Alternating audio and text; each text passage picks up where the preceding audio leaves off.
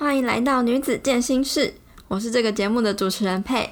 今天女子健身室邀请到的来宾是一位活泼、喜欢运动、健身跟健康料理的女孩，她的名字叫做魏。今天她会跟你分享她努力瘦身了十五公斤这中间发生的各种心路历程。她经历过精算热量啊。月经失调、暴食、饮食失调的恶性循环，以及现在的她是如何看待这些过去，有了全新的观点跟体悟，可以调整自己的心态跟脚步。这些过程是很多女生在健身啊、想要增肌减脂、改变体态的路上会经历的。如果你也正处于今天来宾叙述的某个阶段的话，或者是没有这些过程也好。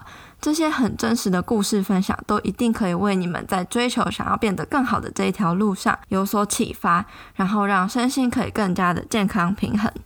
如果你对这样的主题感兴趣的话，别忘了赶快按下订阅，这样你就不会错过每周一更新一集的最新精彩节目内容喽。那在今天节目开始之前，我依然要先来阅读一位听众在 Apple Pocket 上面的留言。这位听众的名字叫做管娜，他说喜欢秃头这集，真是受够了市面上减肥酵素、短期瘦身跟增肌减脂严苛的饮食训练计划等等，认同这集里面提到物极必反的概念，期待未来有更多好笑的受访者，每周都很期待周一呢，也期待配成为专业教练的那一天。谢谢你的评论，我觉得这一集的来宾也是蛮好笑的，所以可以期待一下。如果你听完这一集也觉得很有趣，或者是有得到什么收获的话，也欢迎你到 Apple Podcast 上面帮我留下评论，还有打五颗星，让这个节目可以被更多人知道跟分享。也很谢谢你的回馈。如果你想要用行动来支持这个频道的话，欢迎你到我们官方 IG Girl Power Room G I R L 底线 P O W E R 底线 R O O M 的这个账号里面，在首页的网站点选赞助连结，请我喝杯咖啡，我会非常感谢你，让我有动力继续创作下去。那我们今天的节目就准备开始喽，你准备好了吗？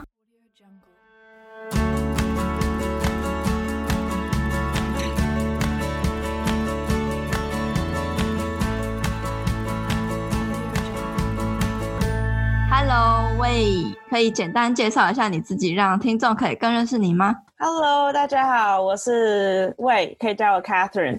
那我今年二十三岁，我是在美国就读数据分析的大四学生。那因为目前疫情的关系，回来居家隔离，目前最后一天。我很爱吃，很能吃，很会吃，也算懂吃。我喜欢健身，喜欢晒太阳，喜欢料理跟逛超市。也很喜欢打屁。想问你当初接触健身的契机跟初衷是什么？然后你一路以来的心路历程还有目标转变，可以跟大家分享一下吗？我是因为想要减肥，为了想要可以吃更多，想要有一个好的体态这样子。但是我不是想要那种病恹恹的瘦，或者是那种很干瘪的瘦。我想要有点肌肉线条，但是又不要太壮。就一般女生想的那种啊，哦，我要大胸，然后我要马甲线，还有个翘臀这样。现在想赏自己一巴掌，但是当时就是不懂，然后这就是我的腰，我就想要练成这样。嗯，我非常意外自己会变胖，因为从国中开始就是田径队，然后我就是吃不胖。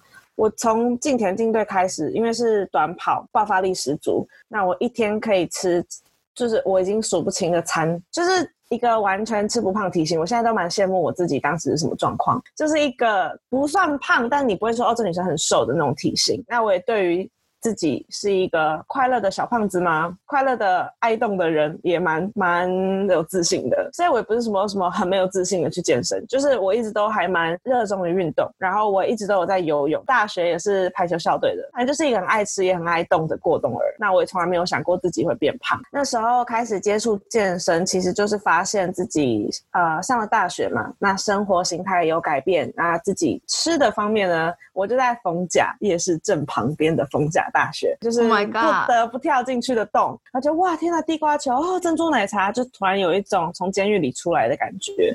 嗯，对，那那个时候就开始就不就胖了一整圈，不就，这这是一个补局，我跟你讲，这大概是半个学期之内的事情。然后我就开始发现裤子什么都穿不下。那我最想要重训的原因，应该说减肥啦。减肥原因就是穿短裤的时候。我不知道大家有没有这个经验，但是我都会越穿越短，因为它就夹在我大腿中间，然后就一直往对，一直往上。然后我就我就想说不行，我跟你讲，如果减肥没有减出个大腿缝，就不算成功。然后我到现在还是没有大腿缝，因为我觉得这就是基因的问题。所以我觉得大家不要那个迷失。Anyways，这是我的初衷，我当初就是想要可以穿着短裤，然后让它不会越穿越短。但我那个时候就是有做了非常非常多的功课，因为。本身是跑步出身，所以其实肌肉量相对一般人来说偏高，尤其我是短跑，哦，爆发力的那种，对，比较爆发力，不是那种长跑型的有氧运动，所以造成我现在肌肉真的超硬，有捏过我大腿的人都会被吓到。然后，所以大家要多拉筋、多滚动、多放松，对，多放松。那那个时候，其实我一开始就有请教练，啊，因为我知道健身不是我的专长。我除了跑步机，健身房没有一个机器我看得懂。那我那时候也就是请了教练之后，我每一堂都非常认真的做足了功课在上课。比如说，我会先看我要练哪边，然后会跟教练讨论。做的时候我会录影，然后会把当下的菜单、重量、组数、周期什么的全部都记录下来，包括我的心情。然后就做的很完整、很完整的功课，包括我的减肥目标，我也没有一次减很多，我就是想要循序渐进的这样减下来。因为那时候做了很多功课，也知道肌肉的重要性。然后也蛮庆幸自己是田径队出身，所以有先天的优势，不会一开始什么都举不起来这样子。但是呢，大概隔了不到半年吧，我就发现我越减越胖。为什么别人增肌减脂增加的是肌肉？可是我那时候体脂跟体重同时增加，当然肌肉量也有增加，只是整个人就像个泡芙，就是纸包肌的状态，觉得我身上很像装了那种保利龙球。那时候还很开心，就觉得自己就是一个可可爱的小 QQ 球。但是现在想想，自信不知道哪里来的。那时候有自信，可是同时觉得哦，那重心应该不适合我，那我就继续游泳吧。那发现游泳其实我已经游了，就是好一段时间了，也都没有成效。后来因为重训课我只有买十二堂，也就停了。那我就也没有再重训。后来我就继续上网，自己钻研这些知识，我从来没有停过。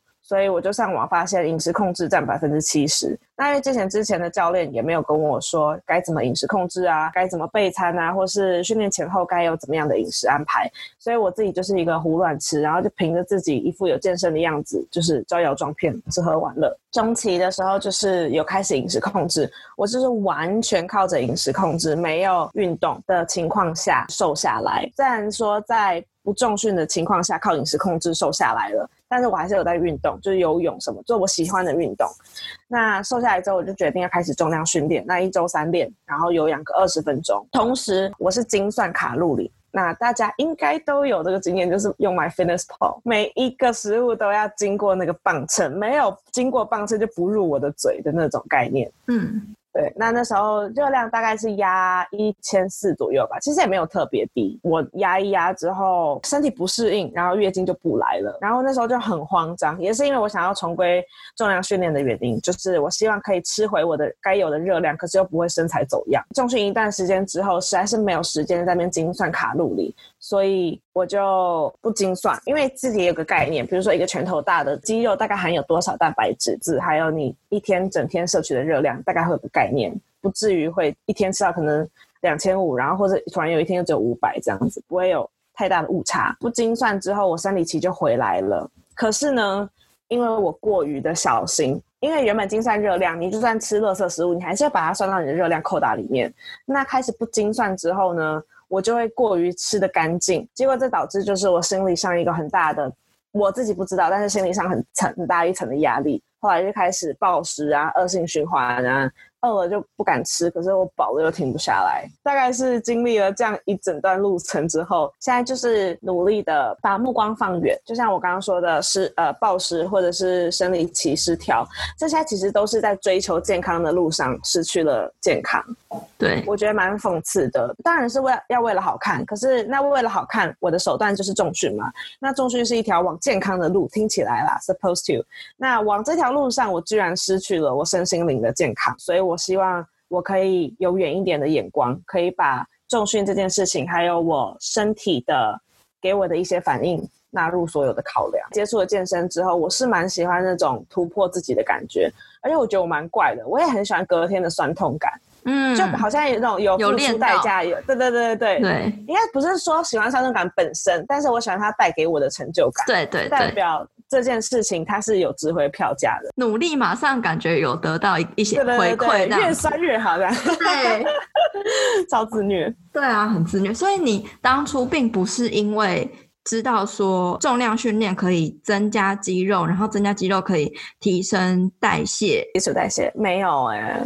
嗯，那时候还没有到那么深入，我只知道重量训练是一个可以不复胖的选择。那那时候我本来就想说，我肌肉量就已经够多了，不用再多了吧。可是说真的，可能你觉得肌肉量多，但可能也不一定真的那么多。没错，而且我比较的水准是，就是我的同才。那你也知道，就是哦，他们都不运动啊。对，就是，然后我们又都是女生，所以。比较起来，当然觉得哇，我自己肌肉量也太多了吧？那再加上我的肌肉都是属于块状型，就是很明显不用用力就它就存在在那边的，所以我就一直觉得说我不需要练壮，那我也不太需要太多的肌肉，我现在这样刚刚好，那我再去重个训，我就可以有马甲线这样子。天哪，你不觉得这就是很典型的那种女生们的心态吗？对啊，现在想起来觉得很想赏自己一巴掌。对，就是很怕练壮，然后怕自己就是变金刚芭比什么的。没错，我现在想想，真的哈，你想要变金刚芭比，少天还不成全你哎，真的 有多难啊这件事情。可是我觉得应该是说，台湾大部分女生都没有在健身，对，会对肌肉一块一块的有一种恐惧感，非常恐惧，就是会觉得说，是不是会腿会变难看？就像你说的，看起来很硬啊，然后不美啊，不优美什么的。那你觉得呢？所以大家都会说，我想要当一个。有马甲线、有翘臀的女生，但我不要很壮。就其实我自己一开始也是这样，后来健身久了，我还觉得很奇怪，就是为什么你觉得你练一练，比如说你练腹部运动，你会有马甲线，可是你你做腿部运动，你就会呃腿变粗。就是这是一个很不合符合科学的一个逻辑，就是你可能觉得说要瘦小腹就要练核心，可是你又觉得说，哎，如果练腿会不会腿会变粗？对啊，我就我那时候也是蛮纳闷的，但我就跳过这个想法，然后算了，我想多了。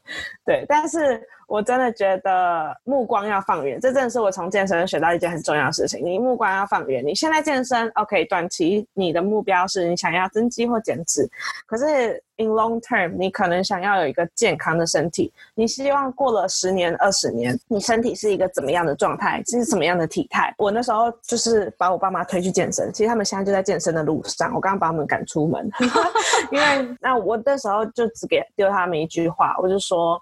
呃，你希望过了二十年，你是坐在轮椅上看着你的孙子呢，还是你可以抱着他去公园散步？嗯，对。然后我觉得健身其实从来就不嫌晚，你 anytime 要开始，肌肉都会给你一个机会。对对，肌肉都可以再长。没错，当然越老越难，就是看你有没有决心吧。那我很高兴，也很庆幸自己很早就可以开始接触。这个部分，然后也有这方面的知识。其实我没有一直觉得大家要健身这件事情，就是我知道很多网红啊，或是健身达人都会推荐哦，健身就是一条你唯一不复胖的路。但是我觉得有很多方式，那健身是一个手段，所以我其实觉得你要找到一个可以持之以恒的方法，一个你真的觉得快乐的运动。那不管那个运动是什么。都好，拳击啊，游泳、瑜伽啊，所以我觉得不管是饮食或健身，你要找到所谓真正的快乐。然后我觉得真正的快乐就是你不会去用结果作为衡量的标准。健身其实它的花费相对高，然后投资的时间相对长。我觉得不是每一个人都觉得有那个耐心，或者是真的喜欢健身这个过程，他可能只是想要健身的结果。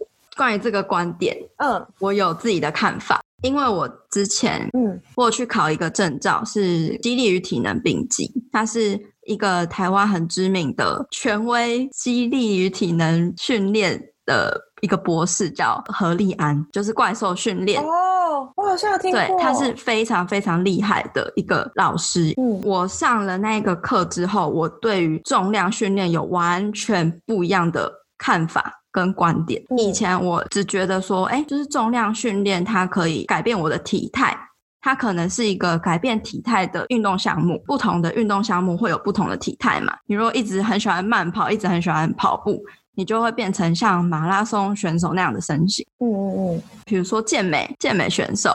他就是透过这个健美式的训练来雕塑他的体态，所以我当初接触重量训练是接触健美式的训练，就是我为了想要练出翘臀、背肌什么的。但是我上了那个激励与体能丙级之后，那个博士他主张一个说法是，每一个人都必须要重量训练，而且是要压大重量的那一种。的原因是因为它是我们人体最基础基本的必须要拥有的能力，就是你你最基础的东西，就是你的肌力、你的肌肉、你的体能基础建立好了之后，你再去做其他你喜欢的运动，例如说跑步、瑜伽、拳击、游泳之类的，你会不容易受伤，因为你的肌力可以去。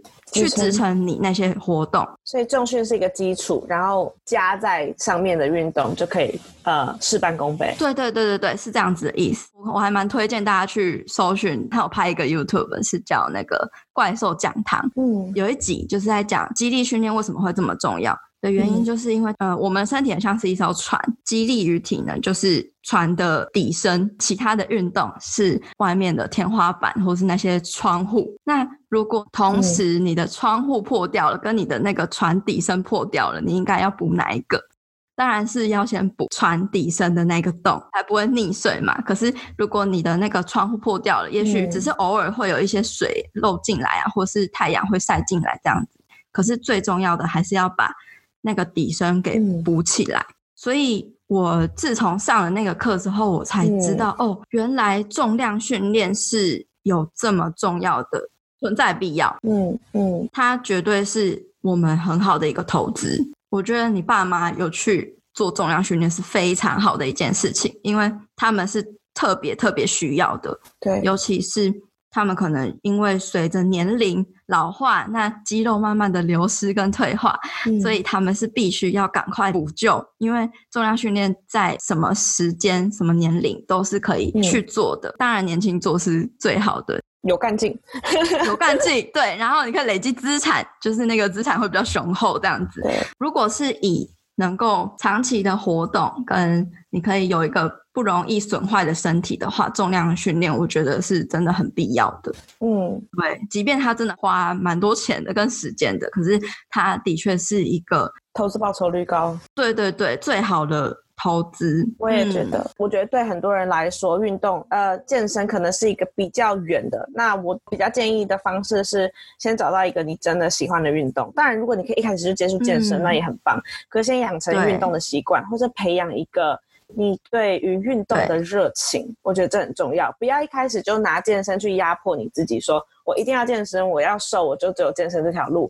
但当你在运动的过程中，你可以转换，就像比如说，我一开始很喜欢。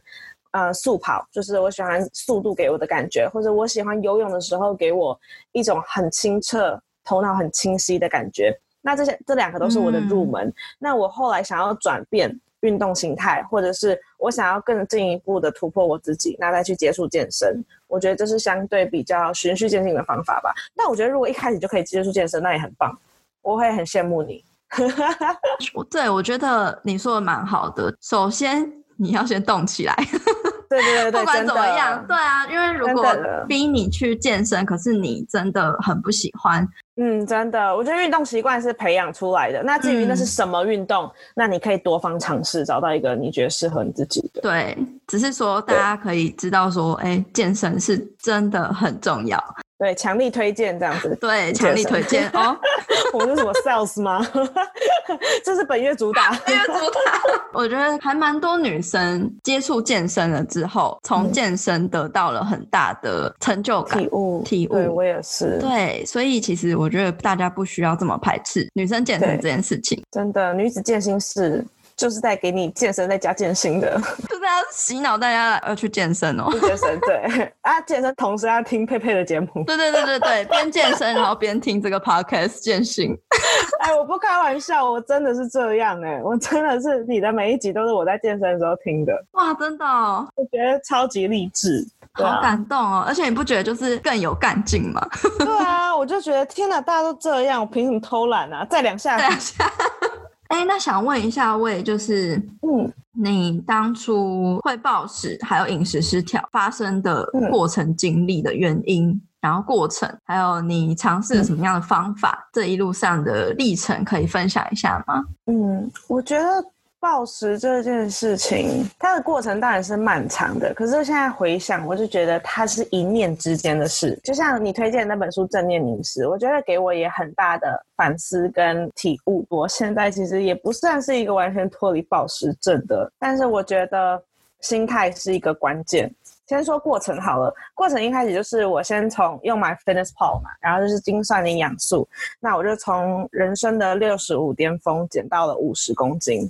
然后五十就是我最瘦，没有更瘦过。现在大概是五四五五左右，减了十五公斤，其实花了我十七十八个月，平均一个月瘦一公斤嘛。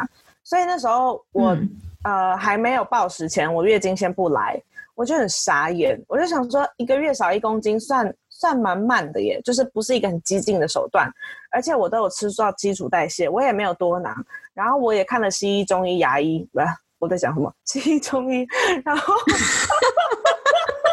然后就是就觉得为什么会月经失调这样子？是减多久的时候开始月经不来？大概是十个月吧，就还不到一年的时候，但是已经接近尾，接近十二个月这样。是你每一天都吃一千四？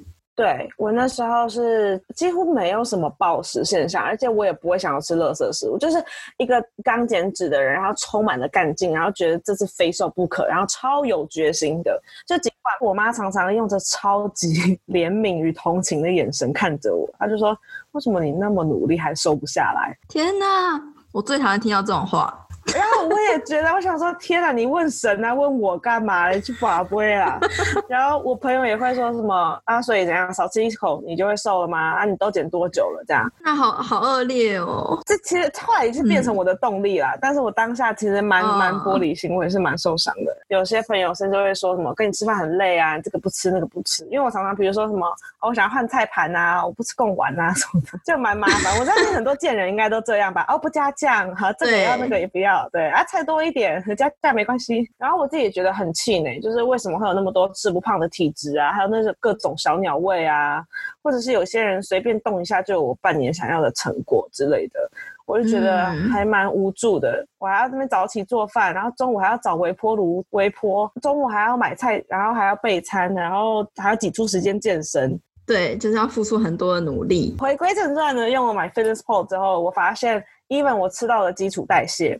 那你油脂有吃够吗？呃，我那时候是三十、三十、四十，哎，所以就是三十油脂、三十蛋白质、四十的碳水，所以这样子算应该算是有够了吧？三十趴。那我那时候就发现数字是一回事，但是身体摄取也又是另外一回事。套一句 Daphne 的话，热量只是在实验室的数字。嗯，对。即便我吃到了基础代谢。但是对我来说，这个热量就是不够的。就是我去量了我 in body，然后基础代谢的，然后他就是建议我要吃到一千四。但是很明显的，我月经不来了，代表某件事情正在告诉我身体出了一些反应，出了一些问题啦。对，毕竟荷尔蒙是很 sensitive 的。对。那后来不用 My Fitness Pal 之后，我就月经来啦。可是因为我自己吃的太干净，身体就开始反扑，所以就开始暴食这件事情。我一开始还没有什么意识。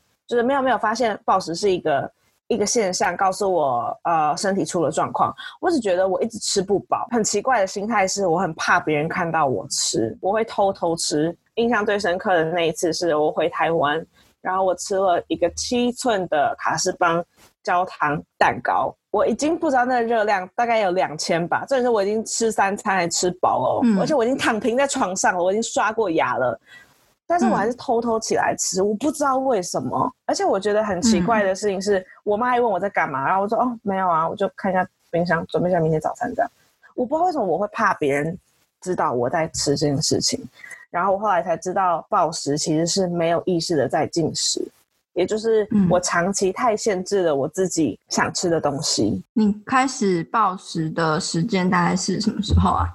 是去年暑假，所以应该有应该有一年多了，一年前。因为一开始我不觉得它是一个问题，就是我只觉得嗯，就是吃不饱啊，应该是训练量太大吧。自己给自己找借口。我就想说，应该是今天呃有练腿啊，今天很饿，所以难怪没关系，吃一点这样子。后来的吃一点就不是一点了，就是就是一个已经停不下来的境界。因为那时候就是已经晚上吃饱了，然后我就会囤很多。我平常不会去吃的垃圾食物，平常都会置之不理。然后暴食的时候，我就拼命的去抓那些食物来吃，很难吃的巧克力，然后已经潮湿的饼干，或者是一些。我平常根本就不会去看一眼的蛋糕、西饼，不是因为我觉得它好吃，我就是很想吃那些高热量的食物。然后吃完之后，我就会超罪恶，因为觉得超撑，然后又睡不着，所以隔天早上起床之后，你会觉得昨天到底在干嘛？带着超罪恶的心，想哇，那今天来有氧好了。然后有氧完之后，吃了之后又停不下来，就这样日复一日，然后一直循环，会有一种你控制不了自己的那种感觉，可是你又无助于。你不知道该怎么办，而且你也不知道要跟谁求救。老实说，加入我们的脸书私密社团了吗？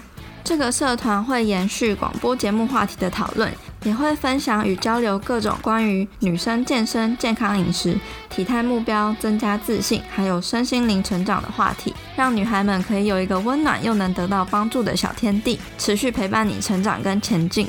如果你有什么问题，都欢迎在社团里面提出。如果你也想要加入社团，一起变得更好的话，欢迎在脸书搜寻社团的名称“女子健心室”，陪你健身也健心。期待在社团里见到你哦！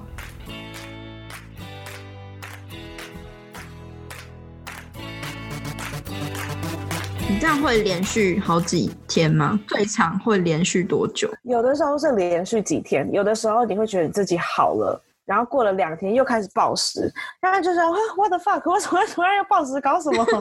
那是很无助，那个心态我有点有点难用文字去形容。可是你就会看着你眼前的食物跟那些食物留下来的垃圾量，我懂。你就会想说，现在是什么状况？这是我吗？我觉得我好像被附身，就好像不是你自己，而且吃的当下是没有没有意识的，然后吃完之后就在那边愧疚。然后带着你的愧疚之心，隔天开始疯狂有氧，偏偏我又不喜欢有氧，所以就这样日复一日，做了一大堆我不喜欢做的事情，隔天再继续做。嗯，然后你会觉得为什么要这样子虐待自己？对，然后呢，问完之后呢，就继续干一样的事情，然后说：天哪，你是没有。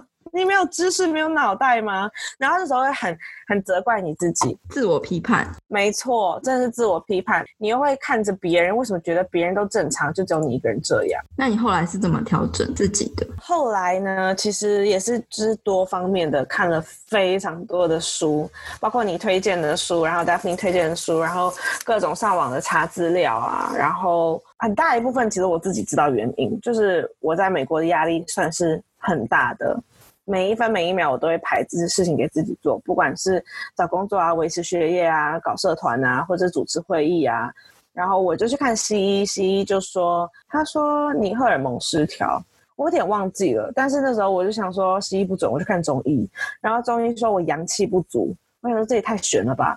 重点是我超傻眼的事情是，我看了牙医，我只是定期回来检查牙齿，他跟我说我。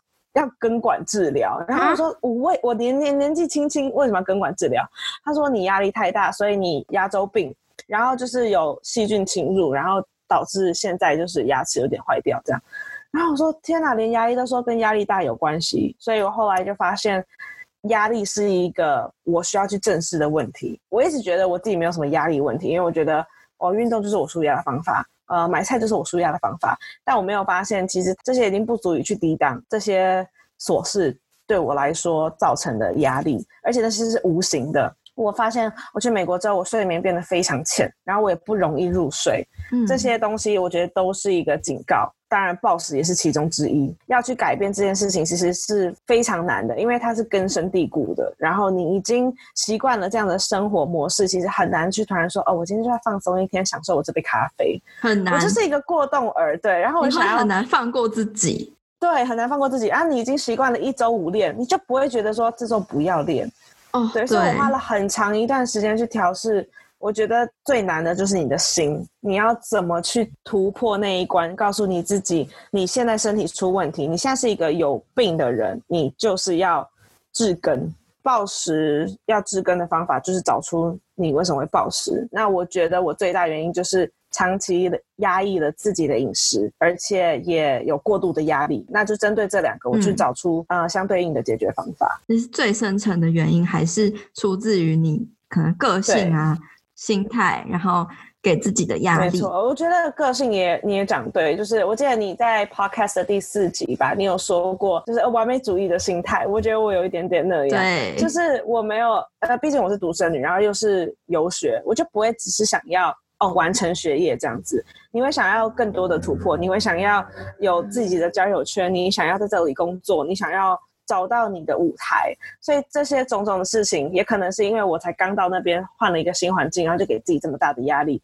就造成我有无形中身上背负着很多呃自己不知道的造成暴食的因原因，这样子。你可能太想要一次到位，然后做好所有的事情。对，太急迫了。然后，就像你如果很急迫的要减肥，也是会有一样的道理。那可能就是我太急迫，好胜心太强吧，我觉得得失心又太重。嗯，对，所以其实我觉得这些东西是很很深层面的，不是你说哦暴食，那我就好好把热量吃回来，没有那么简单。因为很多人就像很多人月经不来，你就算把热量吃回来了，月经也还是不一定会来。对，对我觉得这是很深层面的东西，你要多跟自己心灵去对话。真的，虽然讲的很玄，但是走过一趟，你就会觉得这是唯一的方法。一些很表层的方法，你去解决了，但是你没有解决到最根本的，藏在那个冰山底下的 那个心，没错，真的才是根本。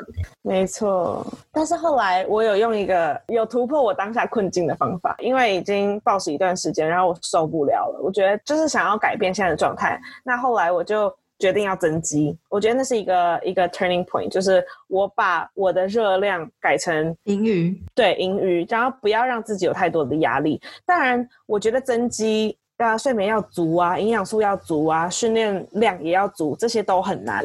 但是最难的是你的心，因为我好不容易才瘦了十五公斤，那大家都知道增肌一定会增脂啊，而且增肌你重量一定会增加。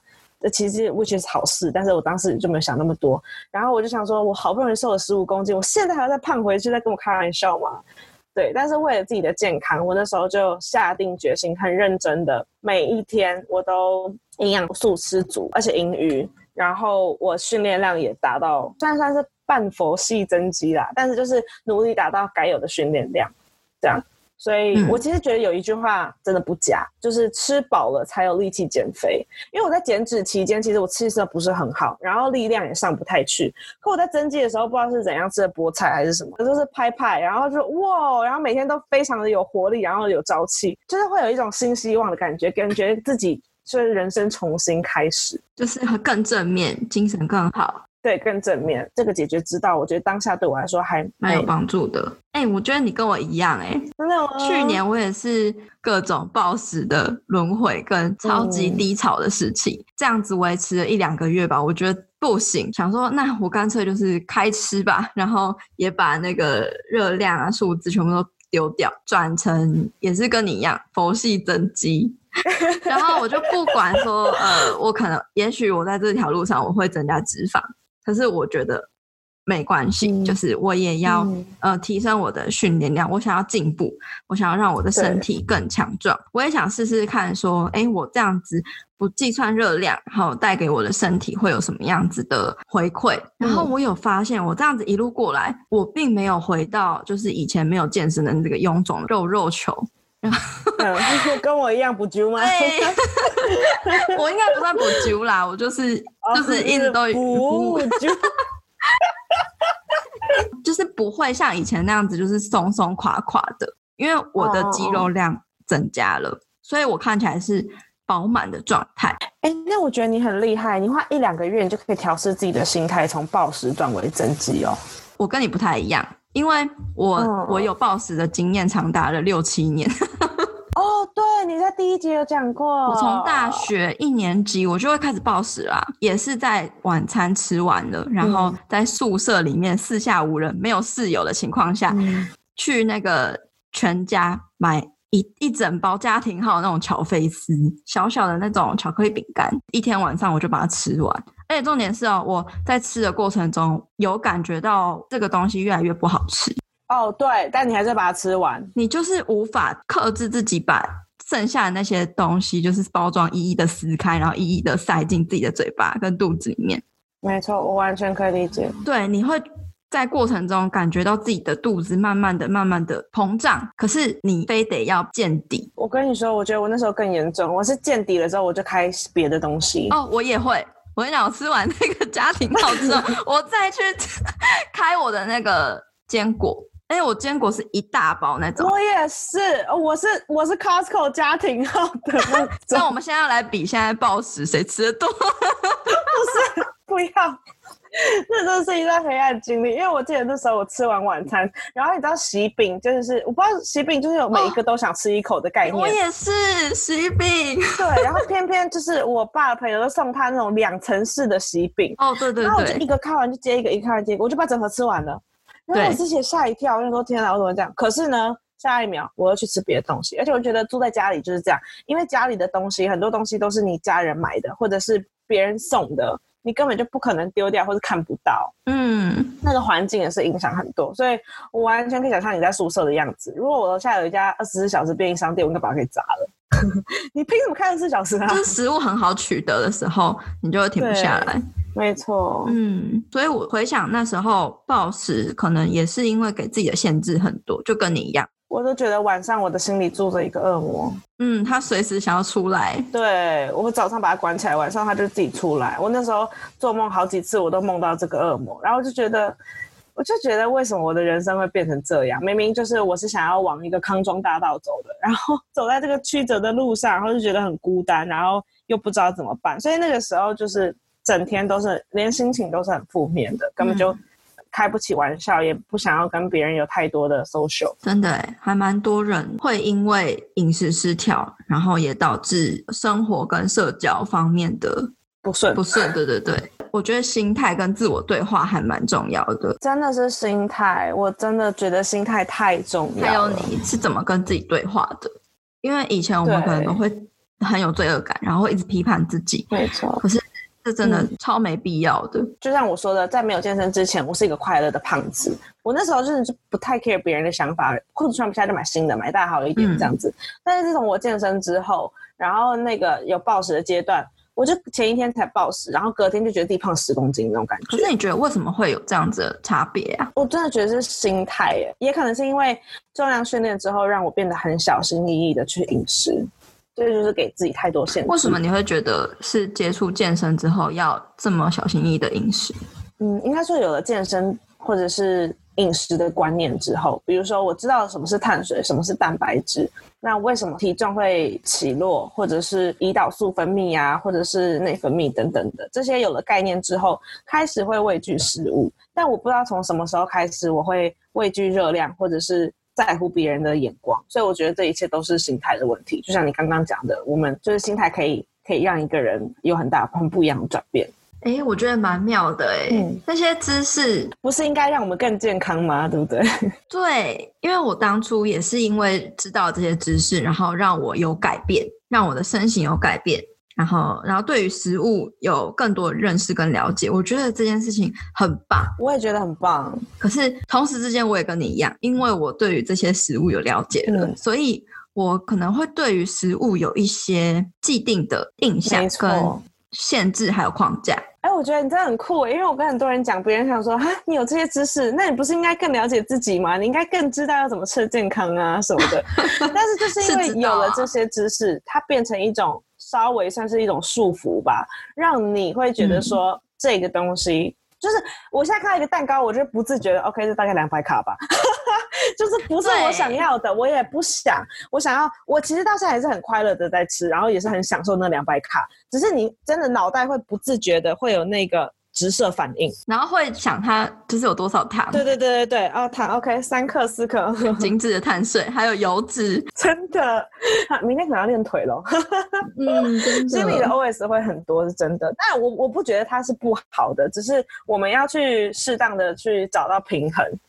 对，我觉得这也是我在学习的课题吧。嗯，我觉得这一切真的都是心态跟个性，没错。因为像我妈，她知道吃什么东西会胖，她就会克制。嗯，她很直观，她不会有太多的想法嘛？要吃就吃，不吃就不吃这样子。对对对对对，她可能不想吃的原因就是觉得，哎，它是不天然的东西。嗯。但他觉得要吃天然的东西，嗯，那可是有时候还是会喜欢吃什么科学面，嗯，他还是会去吃，即便他知道，对他，即便他知道那个东西会让他胖，嗯，他是不健康的，嗯，可是他就觉得，哎，还很好吃啊，我喜欢吃，那我吃完一个就够了，嗯嗯，也不是常常在吃的，他不会想这么多，对，但是我们可能就会想很多，对，就是一颗蛋糕后面有一座冰山等着我们去抓。所以健身知识要有，可是要怎么去找到你跟那些知识之间的平衡，还有达成你你目标体态追求上的一些，对啊，我觉得还是平衡吧，心态很重要。我觉得讲到心态，以居家这十四天来说，如果是我在疯狂减脂，或是我前一段时间是一一年前的话，我应该疯掉，就是没有训练，然后就整天在家了，我的 TDE 整个。下降一万倍，就没有 T E A 也没有 T E F，就是没有没有运动消耗，也没有热量产能。但现在我觉得换一个心态，换一个想法，就觉得说有一段时间可以跟自己对话，我可以录影片，然后我可以玩直播，然后我可以沉淀心情，然后养精蓄锐，准备重返健身房。这样，对我觉得这真的是心态的转变。所有所有发生的一切跟。呃，健身前后，包括我们刚刚讲的那些经历，应该是说事情真的没有好跟坏，嗯，但是都是因为我们定义它是好或是坏，对，让它有了好跟坏。没错，虽然很绕口，但是我百分之百同意，因为我觉得一样的行为，你有不一样的心态，其实你的人生会真的很不一样。嗯，像比如说以前暴食就会疯狂有氧，然后责备自己，然后很愧疚这样子。但是现在暴食之后，现在我偶尔还是会，但是我会觉得，嗯，我身体需要能量，好，真是亏待他了。我明天好好振作再出发，这样子。嗯，就真的你要换一个心态。你说我不愧疚吗？其实不可能。但是你真的要换一个心态去想，然后让你的身体去知道你有在努力做改变。我觉得这很重要，改变你跟自己对话的方式。对对，不要再责备自己，赞美自己都来不及了。哎，有很多事情值得好好赞美呢。对啊，你这么棒，你也很棒。但 是不红怎样？没有，我觉得一个人的自信你是可以感觉得到的。而且我觉得我们自己的自信不该被定义，或是被局限于你的身材。对，可能一开始都是因为没有自信，所以认为说改变了身材就会有自信。对，结果殊不知是在改变身材的路上增加了自信。哇，我们聊这个就是聊了好久，真的问题还没问一半，天哪，我的妈，这要两个小时了吗？你会不会剪到疯掉？哦，没关系，没关系。来，我们第四题，下一题，OK。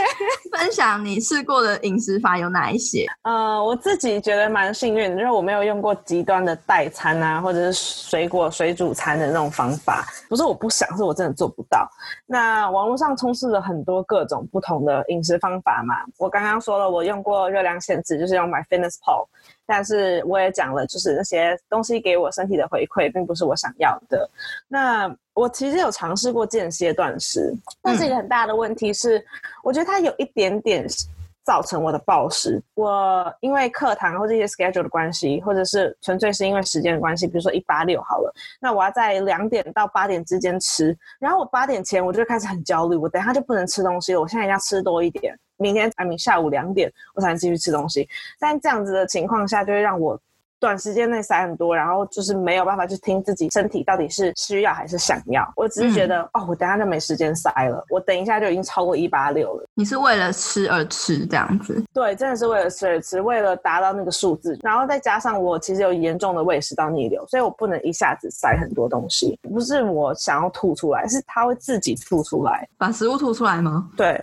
我知道这很奇怪，因为我跟我妈还有我阿公都会，真的是三代遗传，就是非常严重胃酸逆流。啊，我没有试过生酮，也没有试过低碳，因为我很清楚他们的数字的要求。我那么爱吃冷冻香蕉跟脆脆面包还有芋头的人，这三项就足以打趴那些数字了。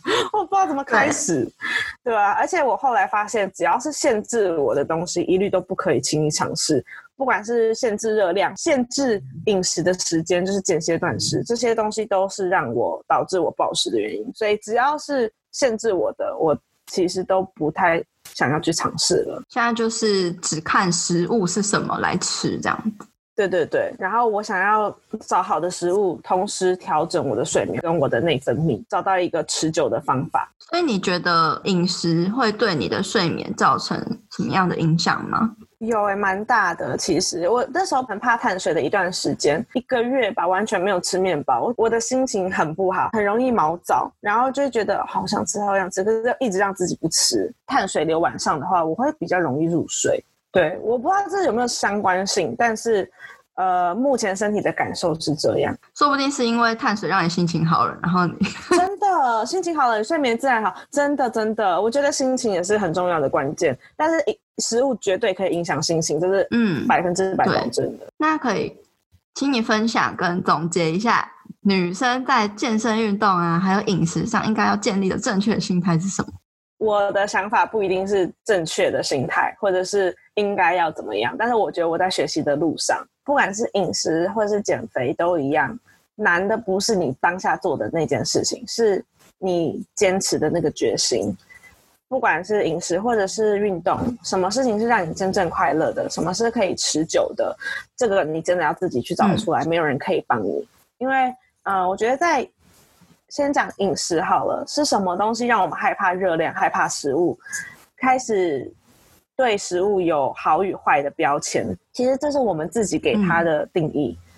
那运动同时也是，就是你为什么要运动？是社会给你的期待跟价值观吗？还是自己给自己的压力跟焦虑感？对我觉得你要自己去定义你自己的快乐，你自己想要做的事情，那才是正确的心态。如果你是想要多元饮食、弹性饮食，然后有一个健康身心灵的话，那你就找出让你快乐的事情，还有可以持之以恒的运动，还有饮食方法。我觉得这就是正确的心态。对，是不是有讲跟没讲一样？就是中庸吧。对啊，我我现在觉得所有事情极端的都 都不好。真的，我限制自己久了，现在就很害怕任何会让我再度爆掉的东西。那你目前在什么样的阶段？你有什么？想要追求的目标吗？或者是想要克服的困难？外观上，当然我还是追求我想要一个超大的翘臀，就那种 big ass 那种，然后还想要一个宽一点的肩啊，或者是南瓜肩这样子，然后还想要背沟，然后一个 S 曲线这样。当然，这都只是一个想要的结果。可是我更期待的是，我自己可以找到一个平衡的 lifestyle。我们每一个阶段有每一个阶段的目标嘛？那嗯呃，运动可以延长寿命啊，降低死亡的风险啊，不不不，这些大家都知道。所以我觉得我想要的是一个身心的平衡，想要找到一个自己可以呃觉得舒适的状态，然后去享受真正的快乐，不管是美食或者是运动带给我的成就感。对，然后再来还有一个是嗯，我想要，当然还是想要提升肌肉量。这样新陈代谢 up up，我希望可以对于不只是食物，还有我对我生命中的所有新的事情有探索、有好奇、有热情，可以接受所有不同的观点，保持这个热情吧，保持好奇心，我觉得这还蛮重要的，尤其对年轻人来说。然后我想要多一点时间跟自己对话，不要再把自己这么高压的压榨，透过健身去了解自己想要什么，多跟自己心灵的接触吧。因为我觉得以前我太长期忽略自己想要什么了。你在压力疏解这个部分有做什么样子的尝试吗？我一开始就是想说健身就是我的舒压方法，后来某些时段会觉得其实健身是我的压力源。某个时刻你会感受到，今天就是很不想健身。我以前可能就想算了，就逼自己去吧，push 一下过了就过了。但我现在就会比较平衡一点，就是好，今天不想健身，你有今天的心情，你有今天的情绪，那今天就先 skip 这样。我不会一定要按表操课，现在比较弹性一点，也比较算佛系吧。但是以前的话，我是不可能。我以前就是一千四百大卡就一千四百大卡，多一卡都不行。已经规定了五天就是五天，就是一种非黑即白心态。对，完全就是这个心态，也是暴食的人很容易会有的个性。所以其实我觉得，我们有自我察觉，然后有愿意去改善的心，这其实也算是一种。进步，我觉得这样就已经很棒了。你不要一直让自己觉得你是不好的，任何一小点点东西都值得你去赞美你自己。那你觉得你健身前后最大的改变是什么？我觉得健身其实不是只是去健身房锻炼这么简单，因为就像我们刚刚讨论的，它是一个自我成长啊、对话，然后学习的过程，当然会有很多的挣扎。但我觉得我学到有一个三大点，就是学会坚持跟目标放远。因为其实你不管是胖的、瘦的，别人都会有相反的意见。像现在有人会觉得我太瘦，可是现在跟之前比，有人觉得我太胖，然后就觉得 OK fine，我我都被你们定义。所以我觉得你要学会去。呃，目光放远一点，你自己是想要你什么样子，你自己去定义你自己，不要活在别人两片嘴巴里面。虽然讲起来很难呐，然后我们健身的初衷也都是因为想要别人说你哦，你瘦了，你好看了，这样对不对？但是这是一个过程，而且我觉得你自己的努力只有你自己会知道，要学会去坚持。当你想要放弃的时候，你要想想为什么你会。开始，我觉得没有健身过的人不会知道这一条路有多么的困难，还有需要超凡的毅力，跟他会带给你的成就感。就像没有跑过马拉松的人，你只会觉得天哪，二十一 K 是什么概念呢？我都不想都不敢想，就是一个一个数字。但真的跑过人就会知道，它过程中需要配速啊，需要调整你的呼吸等等的。那就像健身，你透过健身，你会更认识你自己，会增加你自己的自信，你会更去爱你自己。所以我觉得这个是一个点，然后第二个就是我觉得你会学习和感恩你所拥有的东西，因为我原本是一个也不能说不知足，但是你原本就觉得为什么我重训那么久没有马甲线，为什么重训那么久体脂没有降，可是你自从给你自己身体。更多的时间跟聆听自己声音之后，你就会发现每一个进步都值得放大好几倍。我相信每一个在健身的人，起床第一件事情就是看自己的体态，然后看走到镜子就一定会无时无刻的拍，然后你就会觉得哦自己有进步一点，哦这里也有那里也有。虽然在旁人就是觉得天哪，就跟两个月前差不多，一点都没变，但是你就会放大你自己的好。我觉得这是学会感恩的第一个步骤，就是你要知道这些小小的努力都得来不易，因为是你自己一点一滴去。努力出来的结果。然后第三点就是我们刚刚讲的心态，嗯，聆听自己的声音，然后重新振作再出发，这样。我觉得这三点很重要，因为其实健身前后，我觉得体态是有差，但是没有差到那种哇哦的那种感觉。而且很多人常常说。哦，你有在运动，我看不出来，很想扇他两个耳光。但是我理解，就是不是每一个运动的人都应该长得像你应该有运动的样子，也不是每一个重训的人就应该有马甲线或者就应该有翘臀。是啊，每个人追求的目标不一样，所以你会表现出来的体态也不太一样。所以我觉得目标放远，就是不要局限于体态，更多的是心灵的成长吧。心灵的成长，然后还有你可以有更好的活动度啊，然后。还有更多的体力跟精神，而且其实你的交友圈也会不一样，你会更认识很多，可能在健身房认识啊，或是因为 IG 认识啊，透过佩佩的呃广播电台认识的啊，等等的，你会有更不一样的交友圈，那你看事情的态度。我觉得也会很不一样，对，而且会交到一群爱吃健康，然后爱健康的人。没错，然后会有一群那种懂你走过来辛苦的人。嗯，那时候暴食真的很痛苦，然后也没有人可以分享。那现在你有一群可能比较了解你，或者也在身历其中的人，你可能会想要帮他们，可能会想要一起走出来。那我觉得那个感觉是很强烈的。那如果有听众想认识你的话，可以在哪里找到你呢？我现在只有用 Instagram Z A T H，然后一个底线。R E C I P E E E Cat Recipe，对，I G 上面就可以找到。没问题，我会再放在资讯栏里面供大家搜寻。那最后，你想要送给听众们有什么样的一句话或是一段话吗？嗯，我相信来上佩佩的节目，很多人都已经鼓励过大家，就是呃自己心里的对话，或者是给自己多一点自信。但是我想要送的一句话是：拥抱自己的不完美。因为你不管再怎么样都不会是完美的，那你做了 A 就会有人反对，你做了 B 也会有人反对，所以除了你自己，真的没有人可以去定义你。希望大家可以拥抱自己的缺陷，可是同时正向跟快乐的继续往自己理想中的道路上前进。太棒了，拥抱自己吧！抱，然后在健身房哦开始狂抱。哑铃放下来，开始抱自己。今天谢谢魏上我们的女子健心室，谢谢佩，超开心的，害我聊到像一个不知所措，嘴角合不起来。最后我总结了一下魏这一路以来的心路历程。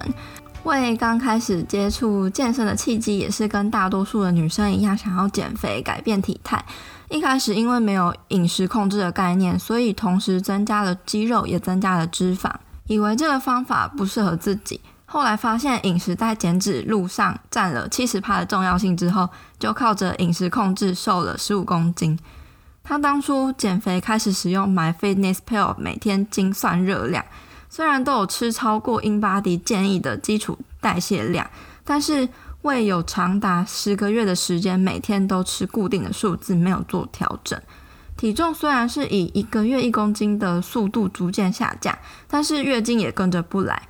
然后发现身体发出警讯之后呢，胃就开始尝试不计算热量，因为计算热量让他懂得用目测的方式来判断食物热量、营养跟分量的关系，所以不至于让自己吃的过高或过低的热量。但由于没有数字的束缚了，反而让他想要吃的更加干净，限制自己不能吃垃圾食物啊，最后导致他开始暴食，并且陷入很典型的暴食后会自我责备，然后隔天限制自己进食或是做大量有氧，接着晚上再继续暴食的恶性循环。胃也非常详尽的描述了他暴食的时候会发生的过程，还有心境转折。这都是非常典型的状况，例如会一次塞下大量的食物啊，甚至是自己平常根本不喜欢吃的食物，会吃到肚子很撑、很不舒服，影响睡眠跟心情。隔天又充满罪恶感，想要还债，但是又忍不住陷入恶性循环。为自己也有发现，会暴食的原因不只是因为限制饮食，另外一方面，她也是一个自我要求很高的女生，经常会把自己的生活排得很满、很忙。导致自己有很大的压力，看了各种西医、中医、牙医，每个医生都说她压力大，所以身体出了很多的状况，睡眠品质也变得很差，而暴食的症状只是其中之一。长期限制饮食啊，过多无形的压力，加上自己完美主义的性格，很多事情都想要马上一次到位，好胜心太强，得失心太重，这些都是很深层的一面。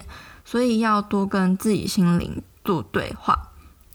有了健身跟饮食观念之后，其实胃反而更加小心翼翼的在饮食。虽然知识让我们了解食物营养跟身体的关系，但可能也是因为这些个性跟心态的问题，导致饮食跟健身观念有时候反而成为了一种束缚我们自己的既定框架。会让我们对食物制定规则跟标签，看到食物都是营养素跟热量的数字在那边跑来跑去，这并不是完全不好的，但是我们必须要意识到这件事情，然后试图去跟自己希望达成的目标之间达到一种平衡。为自己在居家隔离的这十四天也有很大的体悟，就是看待一件事情的好坏，完全取决于你用什么角度去看待。像以前会如果没有办法去健身房，就会非常的焦虑，因为活动量跟热量支出大幅的下降。但现在换一个想法，就觉得这是一段可以好好沉淀自己、跟自己对话的时间，或是可以做很多以前没有时间去做的尝试。像暴食过后，以前我也会一直批判啊，跟责备自己，现在我也会觉得是自己亏待了身体，那一定要好好的去照顾它。所以转换一下自己的心态跟观点，这件事情就会带给你的人生还有生活有完全不一样的意义跟价值。另外，魏也说，他去健身房并不只是单单的去锻炼身体这么简单而已，它是一个让我们自我成长、对话还有学习的过程。虽然中间会有很多的挣扎，但是为自己一路过来学习到了三大点。第一，学会坚持目标放远。你不管是胖的、瘦的，别人都一定会对你有意见，所以你一定要把目光放远。你自己想要成为什么样子，你要自己去定义，不要活在别人的嘴巴上。你自己的努力也只有自己会知道，所以要学会坚持。当你想要放弃的时候，你要想想自己为什么会开始的。第二，学会感恩跟珍惜自己拥有的东西。以前会会一直去看自己没有的东西，例如会问为什么重训这么久没有马甲线、没有降体重等等的。可是当你给自己更多的时间之后，你就会发现每一个进步都值得放大好几倍来看。当你学会感恩自己每一小步的努力，你会觉得透过自己的努力累积而来所拥有的东西其实很多。第三，调整心态，聆听自己的声音，重新振作再出发，不要局限于体态要长什么样子，更多的是心灵的成长。另外呢？如果你能够一开始就接触健身，并且培养健身的习惯，是很棒的一件事情。因为健身能够帮助你建立最基本的肌力，来防止做其他运动的时候会有姿势不对或是受伤的问题。但我也建议你可以先培养一个对于运动的热情，之后再慢慢开始学习健身也不迟。最重要的是你要先开始。那今天谢谢你听到这边。我非常感谢每一周都来收听《女子健行室》的你。如果你喜欢这个节目的话，别忘了要记得按下订阅。也欢迎你截图这一集的节目，然后贴到自己的 IG Story 上，写下你的想法，还有得到什么样的收获，并且 tag 我的 IG 账号或是这个电台的 IG 账号，让我知道你有在收听，也让我知道这个节目是有帮助到你的。另外呢，我也非常希望你可以帮忙我到 Apple Podcast 上或是 iTunes 上打新评分，并且记得留言给我回馈。因为如果越多人喜欢这个节目的话，这个节目的内容就越有机会被更多人听见。另外呢，如果你想要支持我们的话，也可以在音频的资讯栏中点击赞助连结，请我喝杯咖啡，让我更有动力跟资源继续努力创作，回馈给你。也因为你一直以来的回馈还有支持，是我持续分享更多优质内容的动力。如果你有什么想听的主题或是问题，也欢迎你到 IG 上面找我互动。我的 IG 账号是 PeiPeiFitLife，P E I P E I F I T L I F E。